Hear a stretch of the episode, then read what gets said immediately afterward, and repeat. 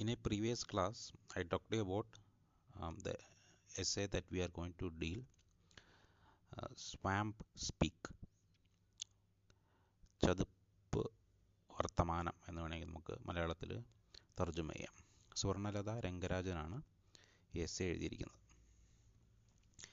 This is the tenth chapter of her book, Eco-Criticism: Big Ideas and Practical Strategies.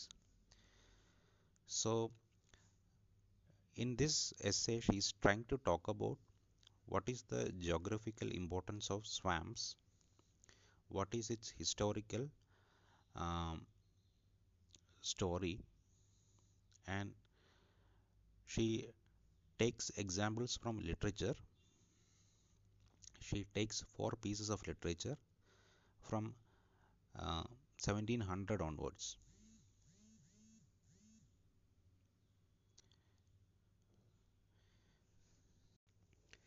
Swarnalatha Rangarajan has carefully arranged four pieces of literature.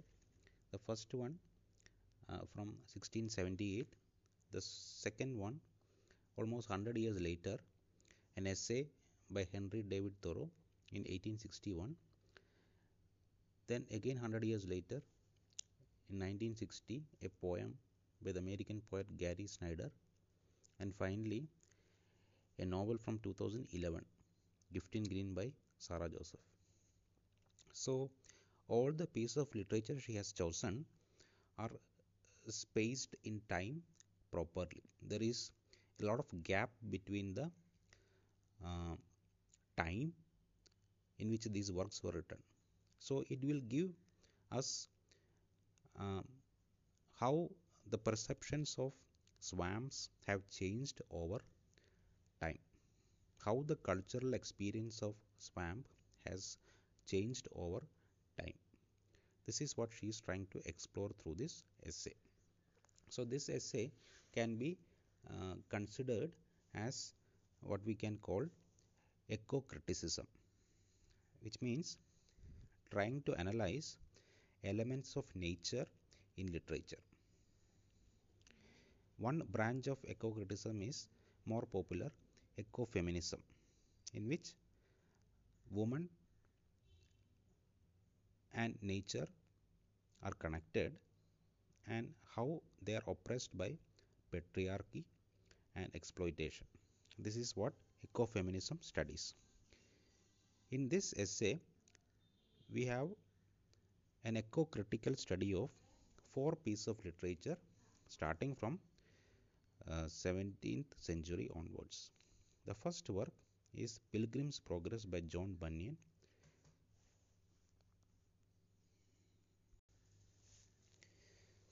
This essay, the author is trying to see how swamps are represented in literature. അതാണ് ഈ എസ്സേയുടെ basic idea. എങ്ങനെയാണ് ചതുപ്പ് നിലങ്ങളെ സാഹിത്യത്തിൽ ചിത്രീകരിച്ചിരിക്കുന്നത്. That is the entire essay. അപ്പോൾ അതിനു മുമ്പ് she is trying to analyse what is the importance of swamp. In culture we usually see See swamp as a place of betrayal. ഒരു ചതിക്കുഴി എന്ന നിലയ്ക്കാണ് നമ്മൾ ചതുപ്പുകളെ കാണുന്നത്. But the reality is swamps are extremely important for the balancing of nature's biodiversity. Swamps acts as nature's kidneys. Like a kidney in a body, the swamp can filter all the waste that can harm uh, the uh, natural habitats. That is the importance of nature. But this element of water plus land makes many people fear uh, swamps. They also think swamp is a place where people can get trapped and they might die. But in reality, in the case of Uh, nature, swamp has extreme importance. So in the beginning, she tries to see what is eco-criticism. What does it study? How does it study literature? and this essay is a piece of eco-critical studies. See, she starts with uh, an introduction where she is outlining what she is going to do with in the essay. She is trying to look at the geographical importance of swamps. Then she is trying to examine how swamps are represented in diverse literature pieces. Her period of literature covers almost four hundred years, starting from seventeenth century, ending in two thousand eleven.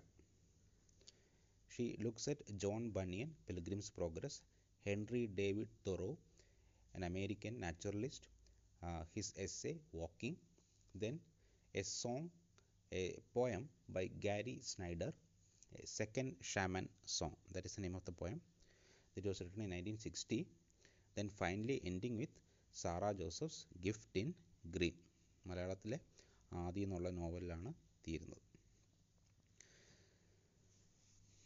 So then uh, she is trying to examine first what is swamp, what is its importance. So she is saying that it is acting like nature's kidneys, as I said before. Also there are some other importance. Many people fear wetland.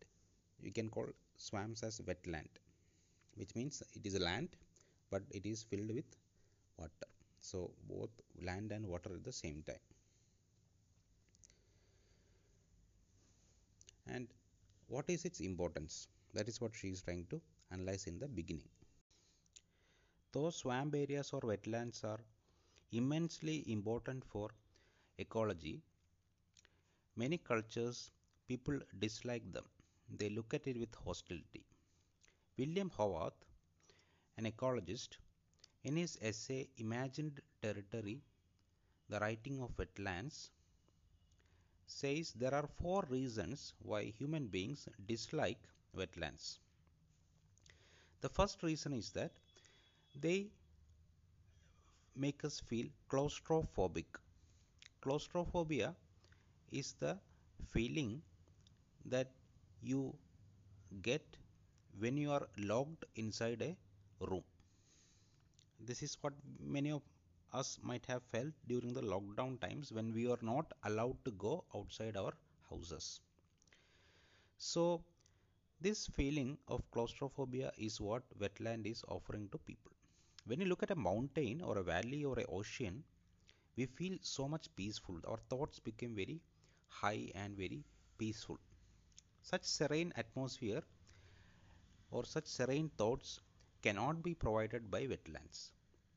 Wetlands are places of decay and change. So what happens is people then cannot see beautiful thoughts when they see a wetland.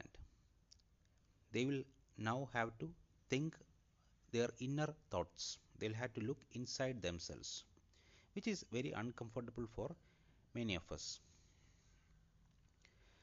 The second reason Howarth points out why people dislike wetland is it because they are places of becoming, which means that wetlands are constantly changing. Whatever comes to wetland, the wetland will transform it into other materials. But it takes a very slow Uh, even full time. It will take a lot of time and patience, and the slowness of the process can inspire in us humility. We'll feel patience and humility, and if you don't like having these feelings of patience, of waiting, you might dislike wetland. While ecologically important, many cultures see that wetlands are not likable to human beings. William Howarth points out the third reason why wetlands are disliked by people.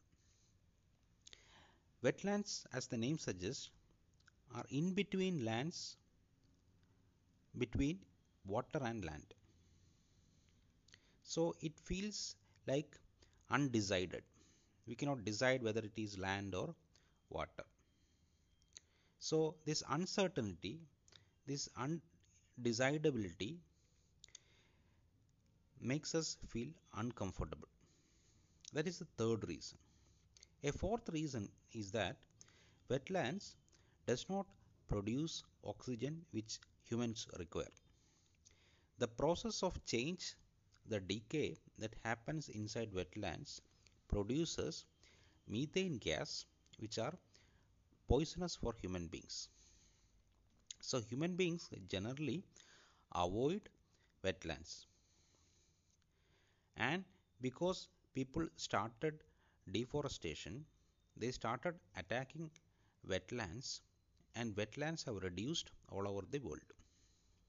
For example, in America, in the sixteen hundreds, in the seventeenth century, there were two crore acres of wetland. Swamp areas were about two crore.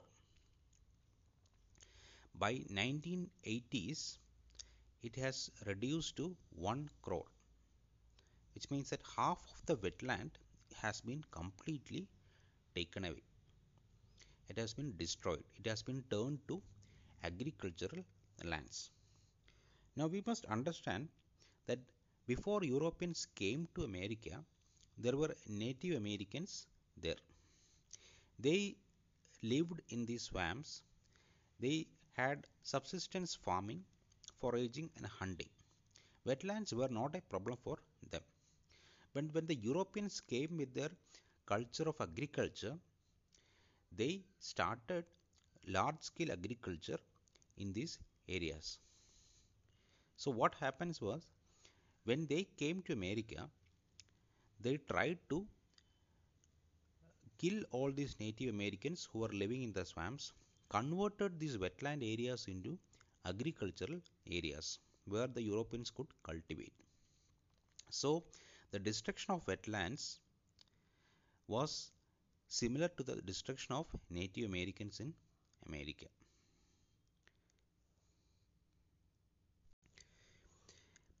It was the Puritans in England who came primarily to America. Now the Puritans, when they came to America, they thought themselves as covenant people, as in chosen by God. So for them, the new land was to be transformed and make it more civilized. So without understanding the importance of wetlands or the culture and lifestyle of the people, the Native Americans who lived there, these Pilgrim Fathers, these Europeans who came to America, started to transform this land to make it more habitable, to make it more like plains. The Native Americans did not see the land as private property. They did not try to make it as the, for themselves. They did not try to divide the land into their own property. But the people who came, the Europeans, tried to transform this wetland into agricultural areas, and they thought that wetlands will stop travel. It, we cannot construct anything in wetlands. So for civilization to happen, we need to transform this wetland into agricultural areas and other places. So these Native Americans, according to Europeans, were not civilized people. So what they attempted to do then was to transform this land, these wetlands, into habitable agricultural areas. That is what they finally did.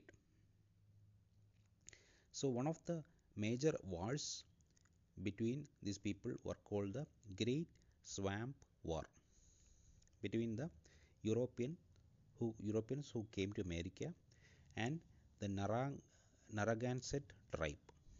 It is one of the Native American tribes.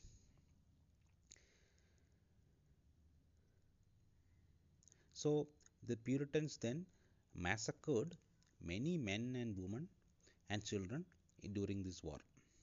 And this war also helped Europeans to settle down in America, as well as uh, throw these people out of their lands and transform the land itself into agricultural areas.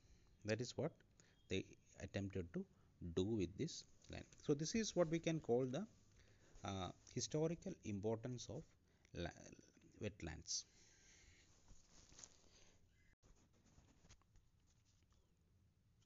The first work she examines is the sixteen seventy-eight Christian novel The Pilgrim's Progress by John Bunyan.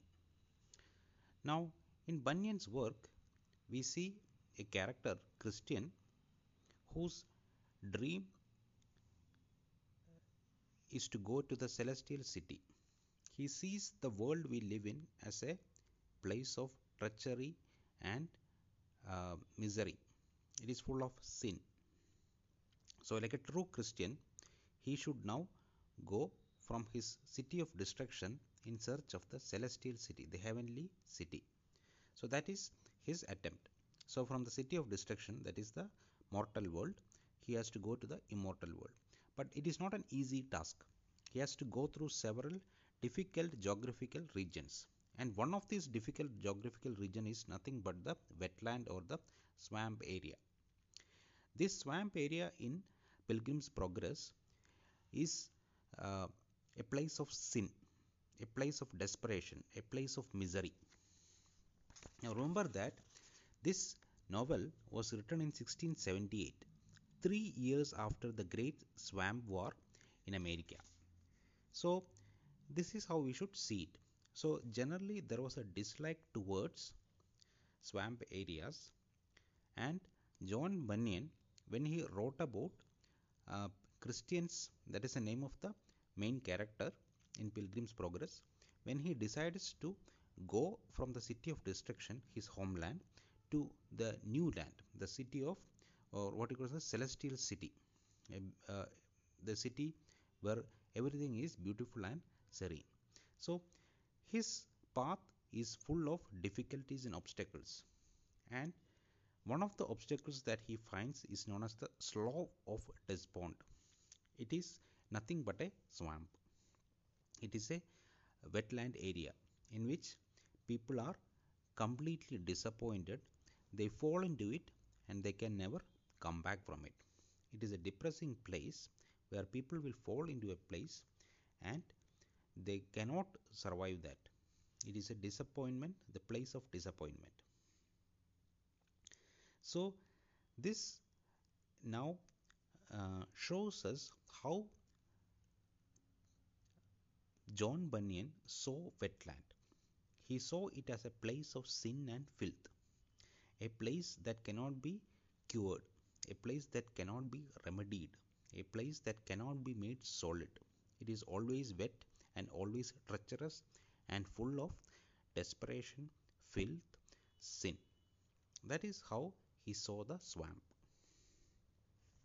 So what we can do then is to go through this swamp by managing it. We can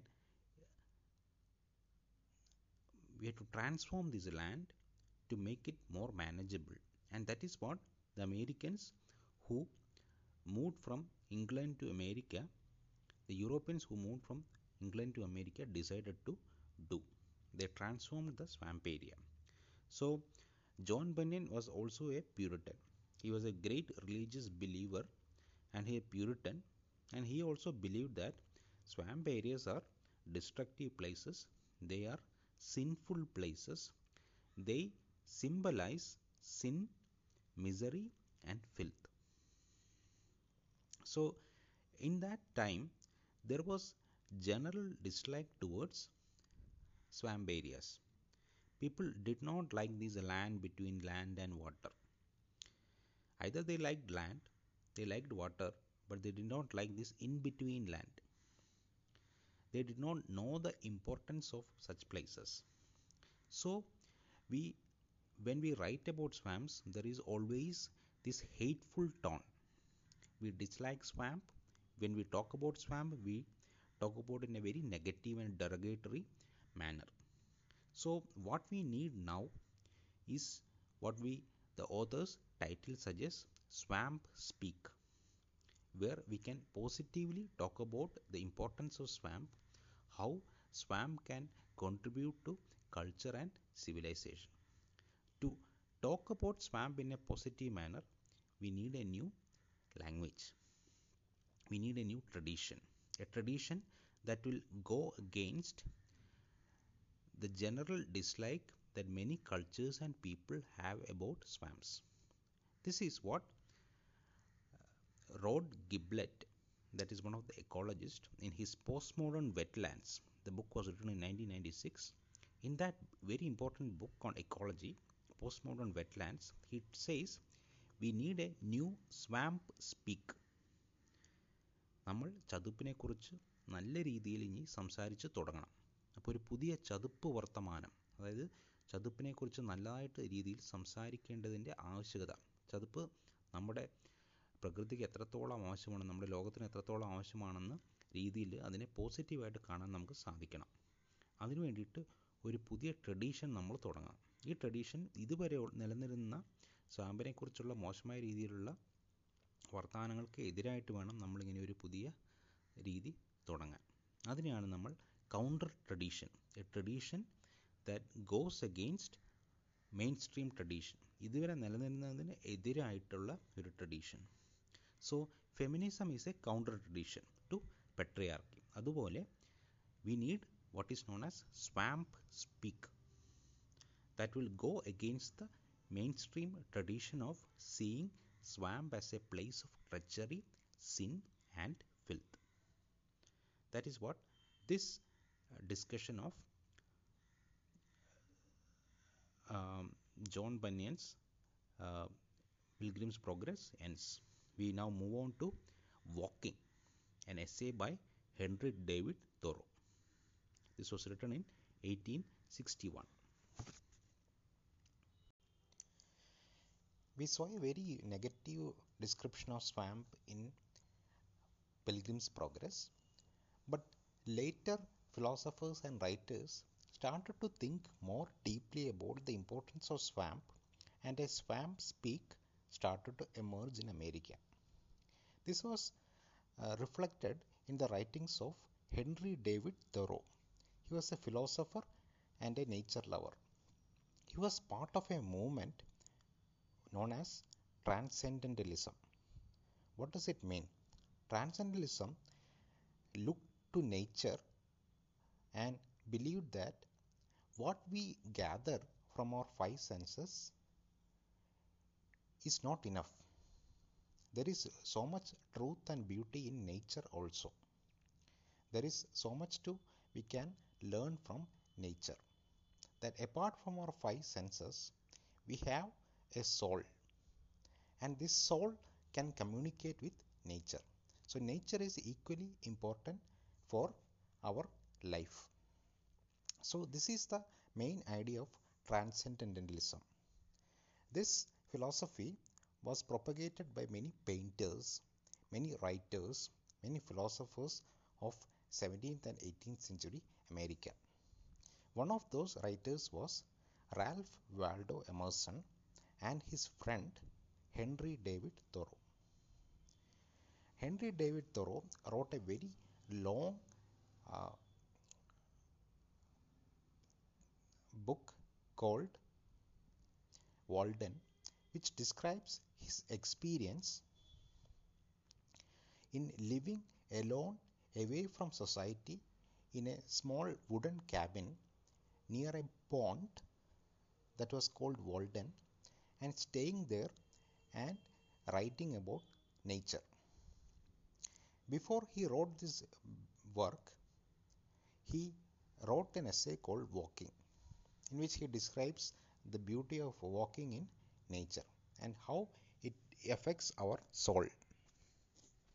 In this essay, he tries to see swamp in a very positive light. He calls it a dark Eden.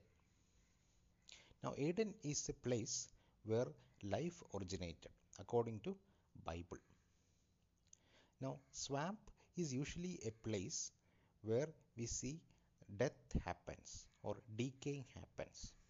So, he has uh, brought two images together to make it a dark Eden in which life happens because decaying and swamp occurs. So swamp is also very, it's not a place of destruction, it is also a place of creation. These two images he symbolically brings together. This is one of the major things he talks about in Walking. So this dark Eden is not his idea, but he borrows it to explore how creativity and destruction are two sides of the same coin in nature. And swamp plays an important role towards this. He says that if a township has to survive, we need a forest above the ground and a forest that is dying below it. So you might see that in the forest we have many living trees, but there are also trees that died and becomes manure for the living trees. So the process of creation and decay happens together. This is what the importance of uh, swamp is for uh, Thoreau and all the other transcendentalists. These people, they were poets, they were painters, they tried to describe such swamp areas as in a positive light. That is their importance to their contribution to a rethinking of swamp and what we can term as swamp speak. This was quite different from how John Bunyan has portrayed swamps. These people, like people like Thoreau, has started to understand the ecological importance of swamp as well as the positive influence the swamp can have on the human soul. Because according to Ralph Waldo Emerson, a friend of Henry David Thoreau, who was also a philosopher, he says all aspects of nature are not a wise toy for people. Everything in nature has its importance. We might dislike swamp, but swamps are very important for nature. So this is the basic idea of that Henry David Thoreau explores in his essay Walking, which we can term as a swamp speak, that is speaking positively about areas like geographical areas like swamp. The third literature we are looking at is a poem by Gary Snyder. Now Snyder is an American poet. He has written mostly poems about ecology, and he is what is now known as deep ecologist. Deep ecology deals with ecology in a very interesting manner. They talk about the importance of nature not in relation with human beings. It is completely non-human centric.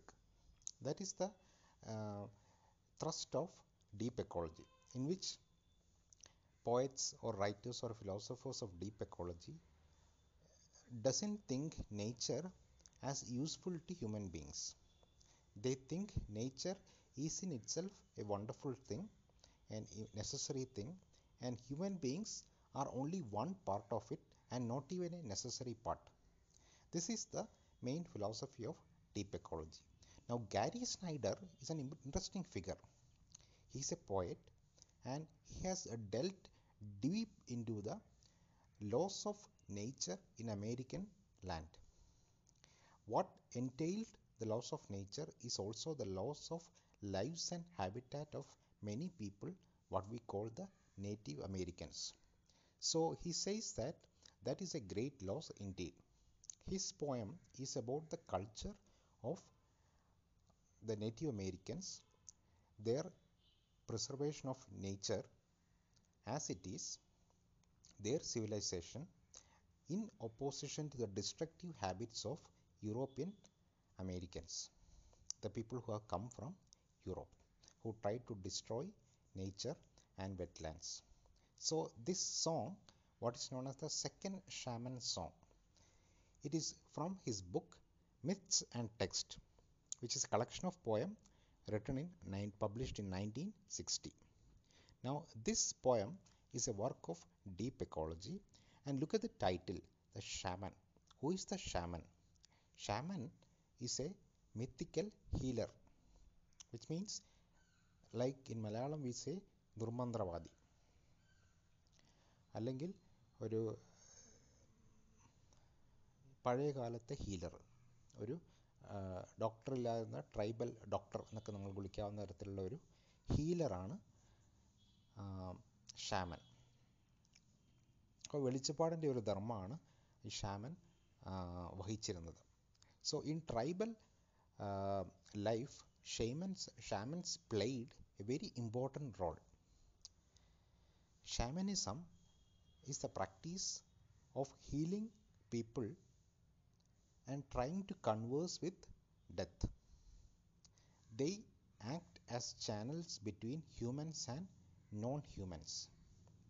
It is the way you speak to God and devil, to uh, creatures that you cannot normally speak to. So they act as channels.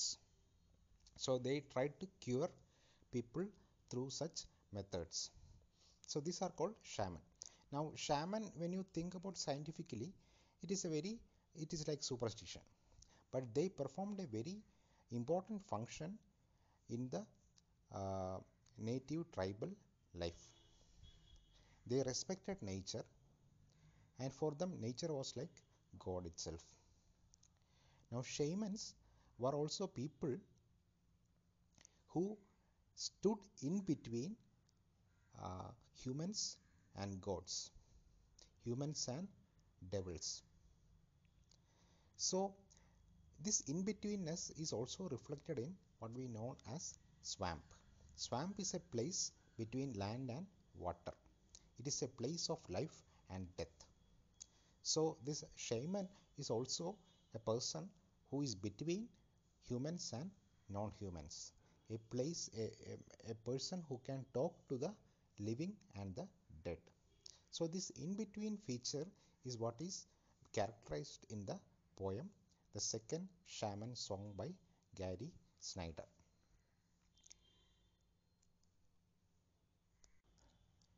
When he was writing this poem, a large amount of wetlands in America were being destroyed by big, big companies and agricultural uh, corporates. So he tried to write about such things through his poem. He brings in images of human and non-human, and the importance of swamp areas, the importance of shamans in protecting nature. So he is trying to bring together many images like life and death, wet and land, decay and creation, life and non-life. All these various things feature in his poem to create an aura of in-betweenness, a land, a place, and a situation where different things, opposing things, come together. Now we know that wetland is a place where land, which is a different thing, as opposed to water, comes together. That is how we characterize a wetland. The shaman is a channel between life and death, between God and humans. So this is reflected, symbolized in the uh, feature of uh, swamp also. So we can see in Gary Snyder's poem, we tried to see swamp just like Thoreau tried to see swamps. We can call it also swamp speak. So from Bunyan, when we reach uh, Snyder, we can see a total radical shift in how people tried to see natural geographies. While in Bunyan, there was a total disregard and seeing swamp as a place of filth and sin, we come to see in people like Snyder and Thoreau that wetlands are a place of life where life and death comes together and join together. That the death is also creation of life. Death leads to creation. So we see that this is also Swampspeak. Now we come to the last and final piece of literature that Swarnalatha Rangarajan talks about in her essay Swampspeak. This is a identifiable piece of literature that you already learned a part of. What we are talking about is The Gift in Green by Sarah Joseph, a Malayalam writer whose novel Aati has been translated into English. We have read a portion of that um, novel last uh, in the first year in Common General English paper, in which the story of Abraham, his wife Sarah, and his second wife Hagar was depicted with great emotion. But the importance of that story is it has been transformed from the biblical situation to a story of nature and ecology. Now the entire novel is about a place called Aati, where people have been living in uh, total harmony with nature. Now another person, a person who has lived in Aati previously, then went to the city, now has come back. His name is Kumaran, and what he tries to do is to corporatize the land. He tries to exploit the land, and all the government is with him. So nobody in the village can try to stop him.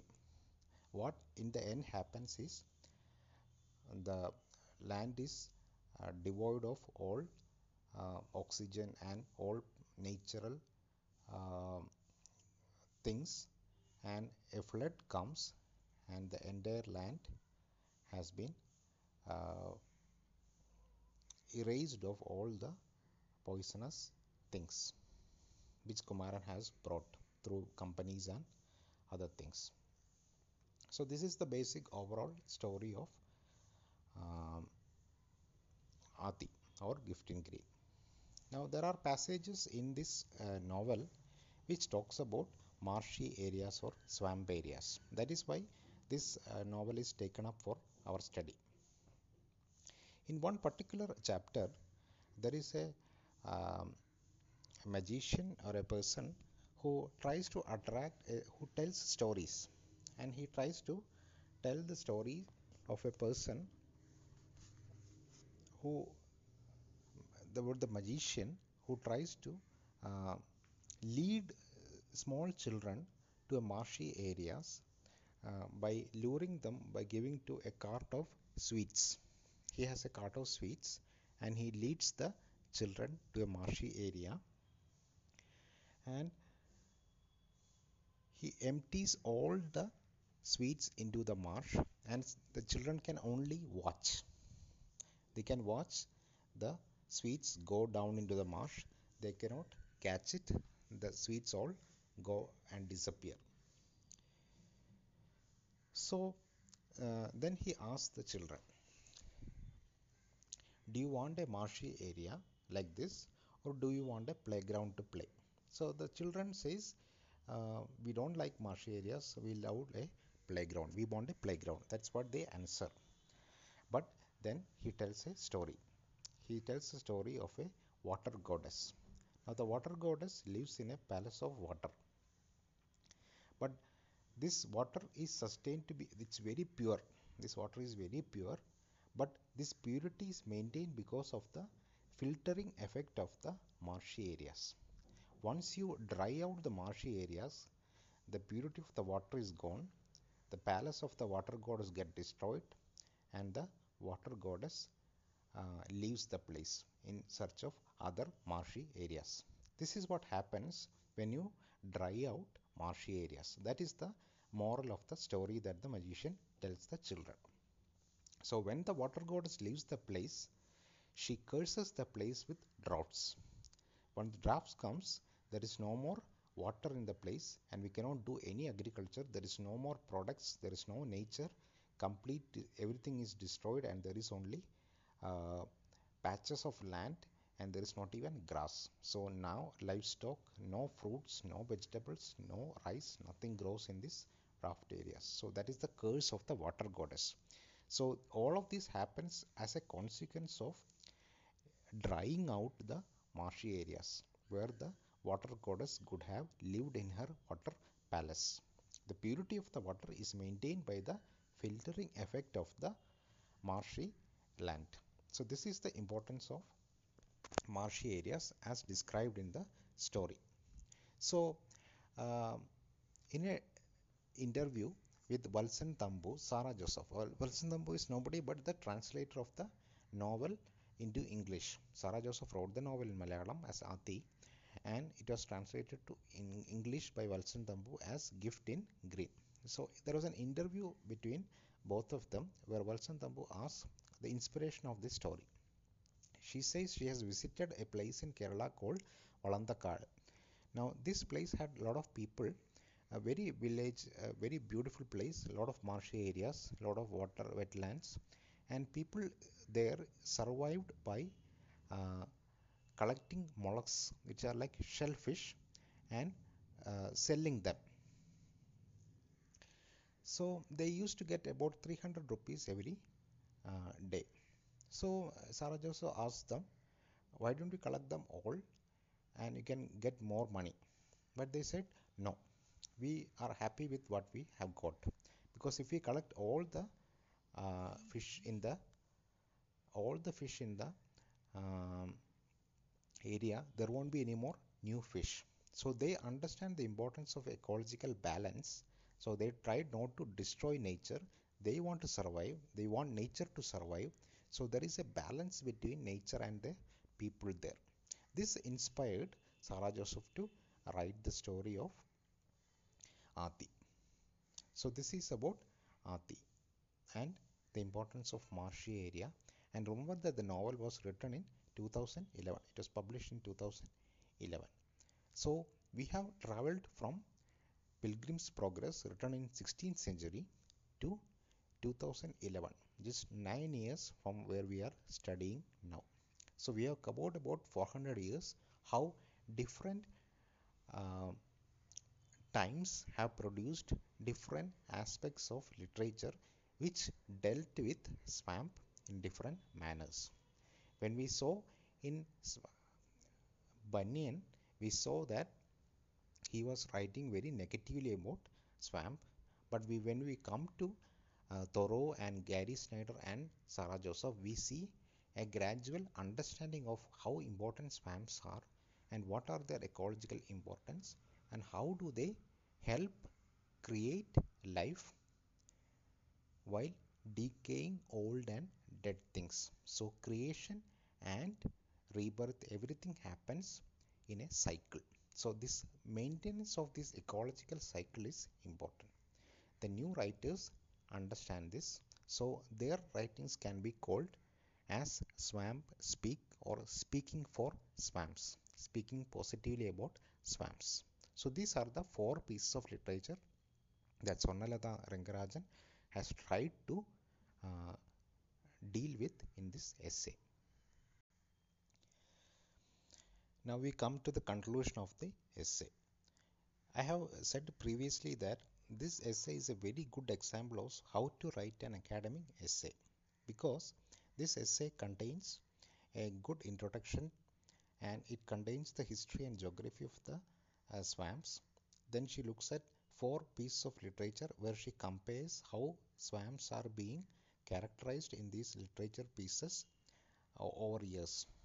Finally, she concludes the essay. Now, what does the conclusion holds? This conclusion has Uh, summarizes what she tried to do in the essay, and her own summary says that she tried an encyclopedic approach to this area, which means that she tried to do a bird's overview of what has been happening. She started with a brief uh, description of the geography of swamps, then she dealt with its historical importance. She looked at uh, four pieces of literature across time, over four hundred years, and to see how literature treated swamps or swamp areas. So her own approach, we can call it a, she herself calls it a encyclopedic approach to swamps. But she says this is not uh, the end. We can develop further research on this. So one important um, aspect of research is, this is generally about research, that our research depends on people who have come before us, and our research should lead to future researches. That is, it should be a continuation. Our research should not end the subject. We cannot end the subject, and we should not indicate that this is the last word in the subject. We should open the area so that other people also can work on it. So in her last conclusion, towards the last uh, pages, she describes what can other people do, how can other people do research on swamp and literature and other things. So two or three ideas she herself gives. For example, what is a post-colonial approach to swamp areas? For uh, she suggests that we can look at how swamps were treated before colonization. How are people's uh, people? Uh, how did people approach uh, swamp areas before uh, colonization happened? For example, in India, how were swamp areas looked at, and what happened after colonization? So this is an area that people can look at. Another area in which we can look at is ecofeminism. Ecofeminism tried to look at how women and nature are interconnected in being exploited by men and patriarchy. So we can look at how swamp areas are also influenced by nature and woman. That is one other area we can do research on. We can also look at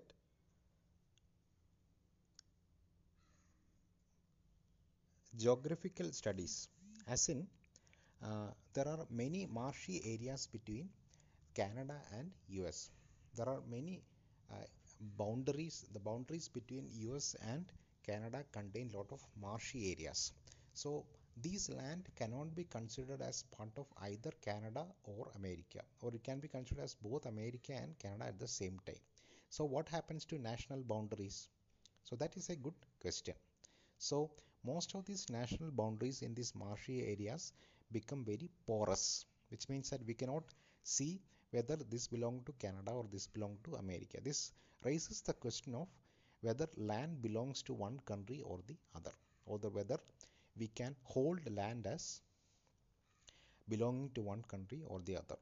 So national boundaries are, we can question them. So this is this will become very important uh, at a at the present time when we are having very difficult relationship with our neighbors, whether it is Nepal, China or Pakistan. We are having very difficult relationship with nature because we are always fighting over lands, and many people are being killed because of it. It becomes a matter of national pride. So we can raise these questions in terms of nature, ecology and geography. So these are many areas through which research can be done about swamp areas. She has done one particular research which he, she calls encyclopedic mode of study. She looks at different different things and gives an overview of everything. But we can also do research in swamp areas looking at different aspects of it. We can look at the post-colonial approach, we can look at an eco-feministic approach, we can look at in nationalistic studies, we can look at in terms of other things where uh, the psychology of the swamp areas, how uh, si uh, swamp areas affect our uh, psychology or our minds. So these are various fields of study that we can do further research on. So like a very good academic essay, she concludes the essay by showing the future of such research. So this is the basic overview of the entire essay about Swampspeak. Thank you.